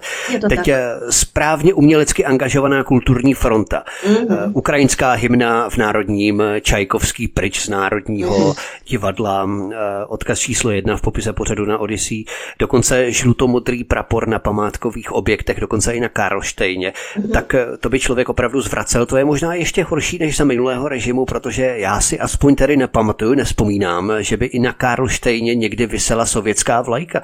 Evi, visela tam někdy sovětská vlajka na Karlštejně? Ne, opravdu si nic takového nepamatuju. A hlavně si nepamatuju, že by se nesměly hrát hry západních autorů, třeba v divadlech. A to jsme byli jakože s nima, to byla železná opona. Promítaly se cizí filmy i v kinech, jo, i vycházela literatura americká a podobně. Takže ten fanatismus možná v těch 50. letech, to jsem já neprožila, možná v těch 50. letech to chvilkově bylo, ale já si myslím, že už to dost opadá, ten fanatismus, že už to drží fakt jenom ty média a ti politici. A v tomto je to opravdu horší, ale že ti, kteří to drží, tak tomu opravdu věří. Jo? Že já z těch 80. let jsem tu situaci vnímala tak, že museli jsme tu propagandu nějakým způsobem jet, ale už tomu opravdu věřilo minimum lidí. Ale my dneska vidíme, že spousta lidí jak tomu covidismu, tak tomu dnešnímu válečnému běsnění jako věří a jsou o tom přesvědčení, že mají pravdu. To je opravdu mnohem horší. No, to byla třetí fáze totalitního režimu, jo, ty 80, co my jsme zažili. Zatímco teďkom my prožíváme nějakou takovou první etapu, první fázi, to znamená něco jako 50. léta v tom minulém. A tím pádem je to všecko takové ještě směšnější. Ale působí to jako teátr. No, můžu k tomu ještě jeden říct postřeh, který jsem si uvědomila, tuším, včera. I těch 50. letech, kdy se tak běsnilo taky a byla to hrozná doba, bez pochyby. Ale paradoxně v té době taky vzniklo spoustu Vždyť si vzpomeňte na ty mládežnické stavby. Stavěly se fabriky, stavěly se přehrady a ono to všechno slouží až do dnes. Aspoň něco dělali, že? Teďko nedělají nic, jenom žvaní. Ano. A my teďka jsme v té fázi toho běsnění, kdy ale nic ani náznakem nevzniká. Tady se všechno jenom boří. Cože, proto já říkám, že tyhle ty nová 50. léta jsou mnohem horší, jak ty starý. Protože do vězení se taky lidi dávají, vedou se s nima procesy. Ještě se určitě dočkáme, že pár lidí si půjde sednout, aspoň na chvilku. Takže podle mě je to mnohem horší. A stejně tak, když srovnáme celkově ten minulý režim a ten dnešní režim, tak ten minulý režim vyžadoval poslušnost od těch lidí, vyžadoval od nich vlaječky, chodit na 1. máje, prostě a spoustu dalších věcí, to všichni víme, ale on jim ten režim za to něco dal.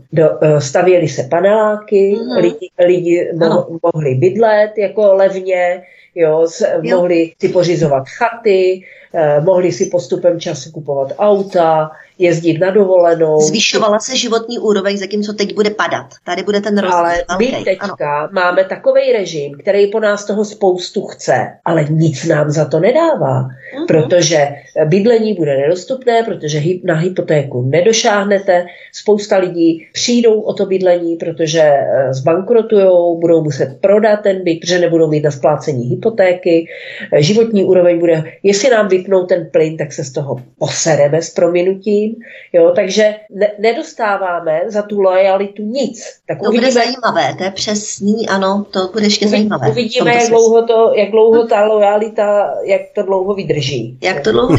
O co to budou moct opřít. Samozřejmě budou to moct opřít o ty kariéristy, kteří mají ty vyšší funkce, zejména na těch institucích, vysoké školy a tak dále. Dobře placení lidé na dobrých místech, určitě. O to budou moct opřít pořád. O kulturní frontu také, ta je lojální k každému režimu, sportovní fronta to samé, ale jde o tu střední třídu, která, jak si správně řekla, tak i v tom minulém totalitním režimu přece jenom se něco budovalo a jakoby se postupně těžkopádně, ale zlepšovalo. Ale teď to bude upadat. Inflace bude ohromná, ano, přesně jak si vyjmenovala. Takže toto je zvrat, který je velmi zajímavý a tak jsem zvědavá, jak dlouho jim to vydrží, ta podpora. A to je právě ta další položka, kterou tady máme. To je zajímavé. Boj s třídními nepřáteli a revanšisty. Typické umlčování názorů, které se jenom o milimetr odklání od prorežimního narrativu. To asi probíhá, nebo už je to také vyřízené. Zrekapitulovali jsme si a porovnali jsme si naprosto stejné průvodní jevy a atributy minulého a současného režimu. Vidíme si, jakou vzácnou shodou se doplňují, že vlastně všechno probíhá v naprosto stejných propagandistických kolejích. V ten facelift naprosto se neliší. Jako dříve jiné ksichty, jiné barvy, ale techniky, strategie a taktiky propagandy stále zůstávají a jenom se precizují a zdokonalují. Všechno se tváří jako demokracie, ale když jde o blokování, umlčování, zákazy, jde prostě o totalitu, nacismus a diktaturu a můžou to jakkoliv okecávat, ale Míša Julišová, mě tak napadá, nezbývá ještě otevřít znovu ty uranové doly, aby se nepřátelé lidu po spravedlivých procesech měli kam umísťovat a bude to úplně dokonalé. Pak už by to bylo úplně dokonalé, ale to snad takhle dalece snad nepůjdou, i když jako já nevím, ale pořád si říkám, že takhle dalece prostě si myslím, že nezajdou, že oni, že úplně bude stačit, když tady ty kritiky režimu nějakým způsobem vyčlení na okraj společnosti, že prostě nedostanou tu dobrou práci, že nepůjdou na ty studie, a tak dále, takže tímhle způsobem se jich vlastně zbaví, protože oni budou mít poměrně velký, ještě větší existenční starosti než ostatní a nebudou mít už tolik času jakoby přemýšlet, anebo jim srazí hřebínek, jak se říká, Takže ten trest bude tady tímto směrem, se domnívám. Ještě Míša Julišová, dokonce tu máme i komunistického vojenského prokurátora Stříže, který vlastně vyhrožuje nositelům jiných názorů postihy, takže ta idylka totality je úplně eňoňuňo a už opravdu fakt chybí jenom ty uranové doly, aby to bylo dokonalé. Takže myslíš, že dojde třeba i na, já nevím, lidové soudy a popravy ve městech pro výstrahu ostatním, něco takového?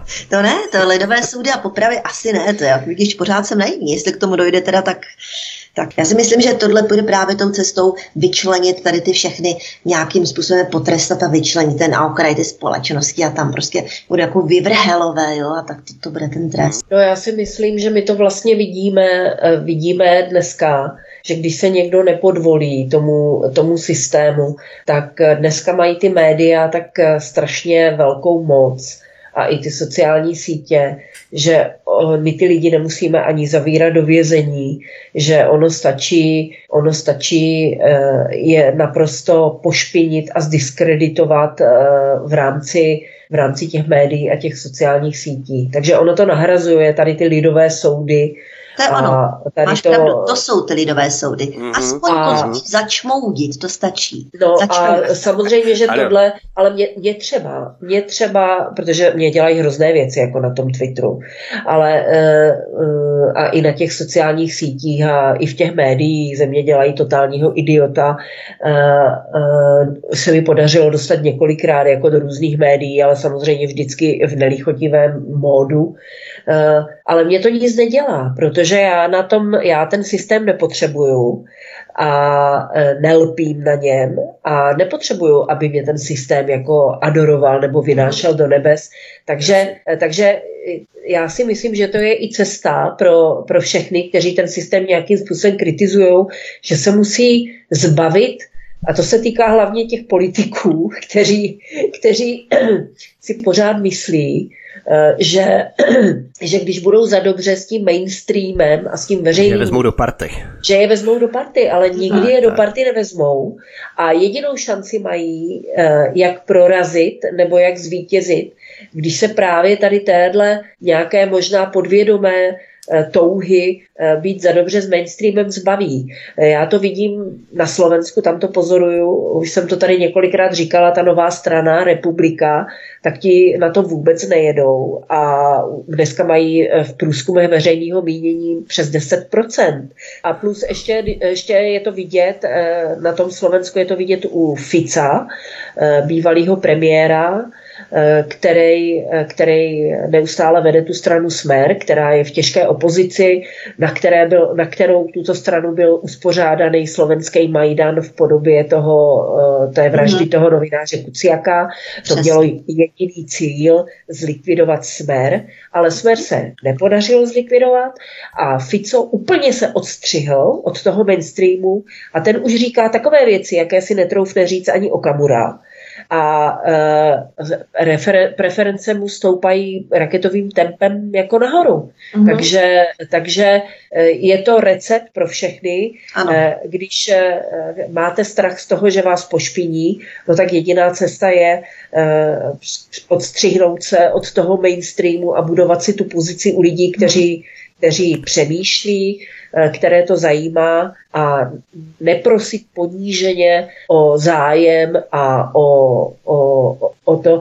Mě třeba nějaká redaktorka, která dělá pro 168 hodin, oslovila, já jsem o tom možná tady mluvila, ale já jsem jí odpověděla takovým způsobem, že už se mi prostě neozvala.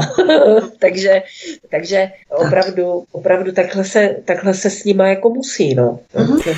Tam je opravdu hraje roli to vědomí těch politiků, takzvaných politiků, že chtějí ty trafiky, chtějí peníze, ani ne tak přízeň mainstreamu, jako spíš peníze, které plynou právě z těch trafik výborů, podvýborů a skupin v parlamentu a tak dále. Spíš to je tam ten hnací motor toho, že vlastně oni si nechtějí rozkmotřit právě kulturní frontu, řekněme, nebo tu mainstreamovou frontu. Ale ještě bychom mohli doplnit družební země. Teď se bude jezdit na zkušenou do Kyjeva, tam se budou učit asi od Azovu, jak uspořádat nějakou tu správnou barevku třeba, jo. A potom třeba politická výchova dětí a mládeže, to už probíhá, vlastně školy jsou infiltrované dokonale a potom třeba seznamy ideových nepřátel, to vypracovává pro režimní Stoka, to už tady taky máme několikrát. To už máme dávno hotové, to už jsme dávno, tam už se naplňují v rámci té blokace.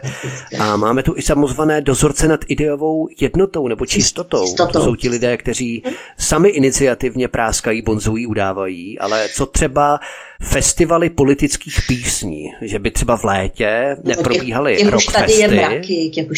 To jsou všechny. No ale že by neprobíhaly rockfesty, ale že by probíhaly ukrofesty. No, pozor. No a přemenuju, ale většina těch festivalů už to vedou ty správně angažovaní lidé, jo, a ti už jsou přesně správně angažovaní, tam už mají ty průpovídky k tomu, vlaječky správný. Ano, festivaly politické písně, těch už tady jsou desítky. Možná blížíme se ke konci našeho rozhovoru. Já tady jenom, Eva Hrindová, já tady ocituju jednoho takového zmetka jako příklad ideálního prototypu lidu budoucnosti. Je Česká republika na hraně s příjmem uprchlíků? Není. Já mám doma 4 a spím na podlaze. Znám ale spoustu důchodců, kteří si v jednom člověku s pudlem drží byt 3+1 a hlavně, aby jim nezdražilo máslo. Vzhledem k tomu, že žijí z důchodů ze státního rozpočtu, měli by snad uprchlíky přijímat automaticky a být rádi, že je nějaký důchod pobírají. Konec citace. Co na to říkáš, Evi? No, to je naprosto úplný extrakt hnusu, jaký může být koncentrovaný. Ale je to hlavně extrakt totální lidské hlouposti, protože my vždycky se musíme starat o to, aby my sami jsme byli dostatečně silní, aby jsme měli dostatek zdrojů pro sebe a pak teprve se o ně můžeme s někým dělit. Jo. Takže i v letadle, když letíte se svým dítětem a je nějaká nehoda, tak první si kyslíkovou masku musí nasadit matka, aby ona pak byla schopná obsloužit to dítě. Jo, takže toto je totální popření základních lidských, pravidel života a přežití, totální pošlapání nějakého selského rozumu, popření pravidel života, přírody a všeho. Takže já jenom říkám, já jenom opravdu se zájmem pozoruju, kolik lidí si to uvědomí, kolik lidí na to naskočí a kolik lidí se tomu nějakým způsobem vzepře, a nemyslím si, že to budeme posuzovat podle toho, kolik lidí bude chodit na nějaké demonstrace. To jako je absolutně irelevantní. Opravdu to poznáme podle toho, kolik lidí se nechá naočkovat 4. dávkou, kolik lidí si nechá píchnout 1. dávku na podzim, kolik lidí, podle takových jako věcí, a samozřejmě taky se to projeví ve volbách prezidentských, které budou na podzim, tuším. Nejhorší je, co se nám může stát, že se stane prezidentem ten voják, ten Pavel, který je bývalý komunista, bruselský vlez do prdelista.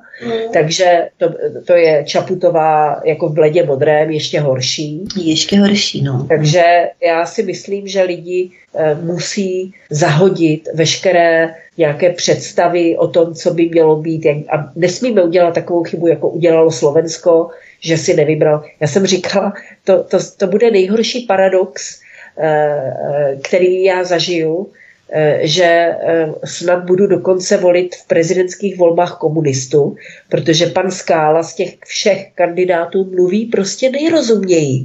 Nedá se s tím nic dělat, no tak ho prostě budu volit. Já, která jsem vždycky odsuzovala různé totalitní režimy a vždycky se proti tomu stavím, no nic jiného nám nezbude.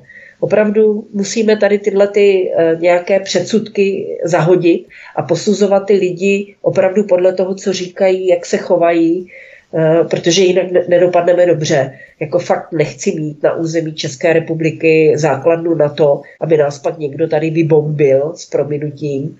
Opravdu jako to nemá žádný smysl a nechci takového prezidenta, který takové věci bude podporovat. Můj osobní názor je ten, že Josef Skála je naprosto bez šance, a pokud má někdo šanci uspět, je to právě Alena Vitásková, která má do určité míry za sebou právě ten systémový boj s těmi větrnými mlýny, takže energetiky má naprosto jasno v tom, jakým způsobem by Česká republika i v rámci té odborní expertní úrovně mohla pokračovat. Ano, to je další rozumný, na to jsem zapomněla, takže vzhledem k tomu, že jsme se bavili o minulém režimu, tak jsem si vzpomněla na toho Skálu.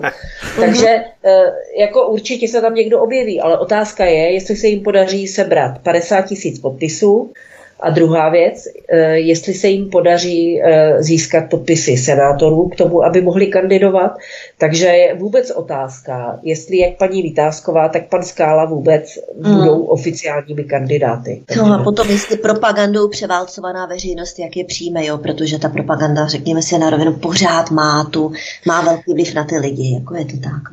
Je to tak, ale právě Alena Vitásková, byť tedy s ní samozřejmě děláme rozhovory, to znamená, že intuitivně inklinuji k tomu jí podpořit, ale ale i tak si myslím, že ona je nadstranická, to znamená, že nemá za sebou ten punt z té strany. Jo. Uvidíme, ale blížíme se ke konci našeho rozhovoru. Ještě Míša Julišová, co se týče Ukrajinců v Česku, Ukrajinci, kteří v Česku už žijí dlouho, ty nově příchozí Ukrajince zneužívají k nevýhodné práci, často pololegální, a z té jim musí odvádět 30 až 50% výdělku, další verbují k prostituci a tak dále. Odkaz číslo 2 v popise pořadu na Odysee.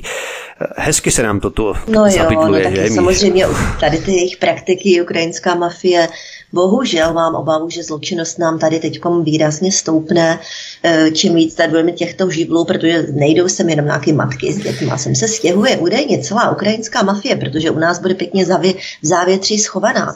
A bohužel všichni víme, čeho jsou schopni a v čem vynikají. Tam nejde jenom o nějaké obyčejné drogy a děvky. Oni vynikají světově vynikají v prodeji orgánů, to znamená, že unášejí lidi. Uh-huh. Jo, a tady tohleto, to je jejich specializace. Mám strach, že pokud se nám toto tady zabydlí, tak nás strážky čekají docela zajímavé věci tady. Jo, to je otřesný. Potom bych ještě chtěla zmínit jednu věc, že Ukrajinci, když k nám chtěli teda z Ukrajiny pracovat, tak dostali vždycky vízum na 3 měsíce a museli za to zaplatit 10 000. Zatímco teď teda všichni ti, kteří tady jako by i jinak třeba přijeli, jo, tak nemusí platit nic a žádné vízum ani nepotřebují, jo, takže těm se všem ulevilo strašně tady tohletok, jo, že tady toto je zrušený vlastně, no, tady ty pravidla, která platila pro ty zahraniční pracovníky, no, nevím. No já teda ještě k tomu těm uprchlíkům. Dneska jsem dávala na Facebook i na Twitter nějaké video, kde nějaký novinář hovořil přímo s lidmi z Mariupolu, kteří opravdu žili skoro 2 měsíce ve sklepě nebo měsíc. Byli tam okupovaní a bylo to na nich i vidět, že opravdu si tam vařili venku na nějakém primitivním ohništi nějaké jídlo. On k ním přišel a ptal se jich. A zaujala mě na tom jedna věc, která odpovídá i mému životnímu postoji. A on se jich ptal, proč jako neodešli, proč neutekli. A oni říkali, proč bych já utíkal? Já tady žiju celý život. A já tady prostě chci i dožít. A já nikam utíkat nebudu. Tady toto je můj domov. A já to nechápu ty lidi, kteří se berou 2 kuférky a odfrčí prostě někam pryč. To jsou lidi, kteří nemají žádný kořeny. Nebo prostě to nejsou lidi, kterých bych si já nějak jako můžu projevovat nějakou lítost, jako že museli utéct, jestli se tam střílelo, tak je bezpečnější asi. Ale to jsou lidi, teď jsem četla, že z Polska už 400 000 uprchlíků se vrátilo na Ukrajinu. Ano, Poláci k tomu zaujali úplně jiný přístup, ty tu ukrajinizaci své země nehodlají takhle. Takže, aby jsme se dívali na ty uprchlíky, aby jsme to všechno neviděli jenom přes tu silnou emoci, tak je potřeba se na to dívat i tak, jací to jsou lidé, kteří jenom tak zahodí všechno, co tam budovali a odjedou někam pryč, jako nevím, jako já bych neutekla, kdyby se tady válčilo, tak bych taky šla žít někam do sklepa a čekala bych, až se to přežene. Přesně tak. Že válka netrvá věčně, že? Přesně tak. Pokud ten sklep samozřejmě taky nebude rozbombardovaný. Ale v závěrem našeho pořadu ještě k zákazu Čajkovského v Národním divadle, tak trošku humorně, abychom zakončili. Labutí jezero může být i vnímané také jako moře. Nikoliv jezero, ale také jako moře, možná i jako Černé moře. A co je v Černém moři? Přece Krym, který si referendem zvolil připojení k Rusku. Neprosazoval už tehdy Čajkovský připojení Krymu k Rusku takhle náhodou a proto ho zakázali. To je teatr, co? Ti z toho dělají a právě proto si myslím, toto jim musí přece padnout tahle ta propaganda. To je tak nedůstojné, to je tak odporné, když to musí lidi vidět, jaké je to nesmyslné a hloupé. A pokud vnímají tu hloupost v tom, tak přece tomu nemohou věřit jako celku. Není možné. No. To jsou právě takové ty excesy, které opravdu ukáží v celé své nahotě, v čem ta propaganda vlastně má ty své stránky. Tak, tohle je lepší než 1000 jiných informací. 1000 jiných slov, přesně tak, jo, ty činy.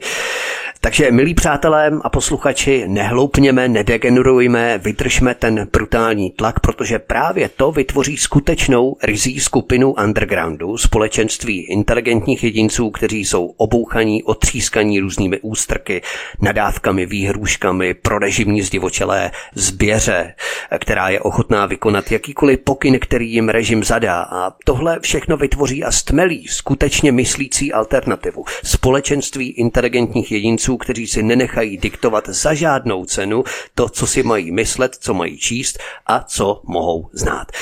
Tak, to by bylo všechno pro náš dnešní rozhovor. Já vám děkuji, milí posluchači, že jste s námi vydrželi až do konce. Doufáme, že máte třeba i nějaké postřehy, se kterými se podělíte s námi a s ostatními posluchači na kanále Odysee pod naším pořadem. Já se rozloučím s publicistkou Míšou Julišovou. Míšo, moc děkuji za příjemně strávené téměř 2 hodiny a budu se těšit za měsíc znovu naslyšenou. Ahoj. Také děkuji za příjemné povídání a nám všem přeji, aby zvítězil rozum a logika nad zlou ideologií. A také se rozloučíme s blogerkou, nakladatelkou Evou Hrindovou. Evi, měj se moc krásně a příště za měsíc opět naslyšenou. Ahoj. Děkuji za pozvání a všem posluchačům přeji hezký zbytek večera a těším se s nimi zase naslyšenou. Tento i ostatní rozhovory na Svobodném vysílači si prosím, milí posluchači, stáhněte buď z našeho mateřského webu ve formátu MP3, nebo prosím zavítejte na kanál Odysee, kde se prosím přihlašte, zaregistrujte, protože, a zmínil jsem to už v mnohých mých pořadech, ředitel Odysee, ředitel platformy Odysee Julian Shandra se nechal slyšet, že odmítá jakoukoliv cenzuru a dokonce i zveřejňování příspěvků kanálu RT, Russia Today na Odysee, televize RT nebudou potírat a jakkoliv cenzurovat. To znamená, ta světelka tady máme, takže se prosím zaregistrujte na kanál Odysee, protože tady máme garantováno, že opravdu žádná cenzura probíhat nebude. Od mikrofonu Svobodného vysílače, Studia Tapin Radio nebo na kanále Odysee vás zdraví Vítek, mějte se krásně a příště se s vámi opět těšíme na slyšenou. Prosíme, pomožte nám s propagací kanálu Studia Tapin Radio Svobodného vysílače CS. Pokud se vám tento nebo jiné pořady na tomto kanále líbí, klikněte na vaší obrazovce na tlačítko s nápisem sdílet a vyberte sociální síť, na kterou pořad nasdílíte. Jde o pouhých pár desítek sekund vašeho času. Děkujeme.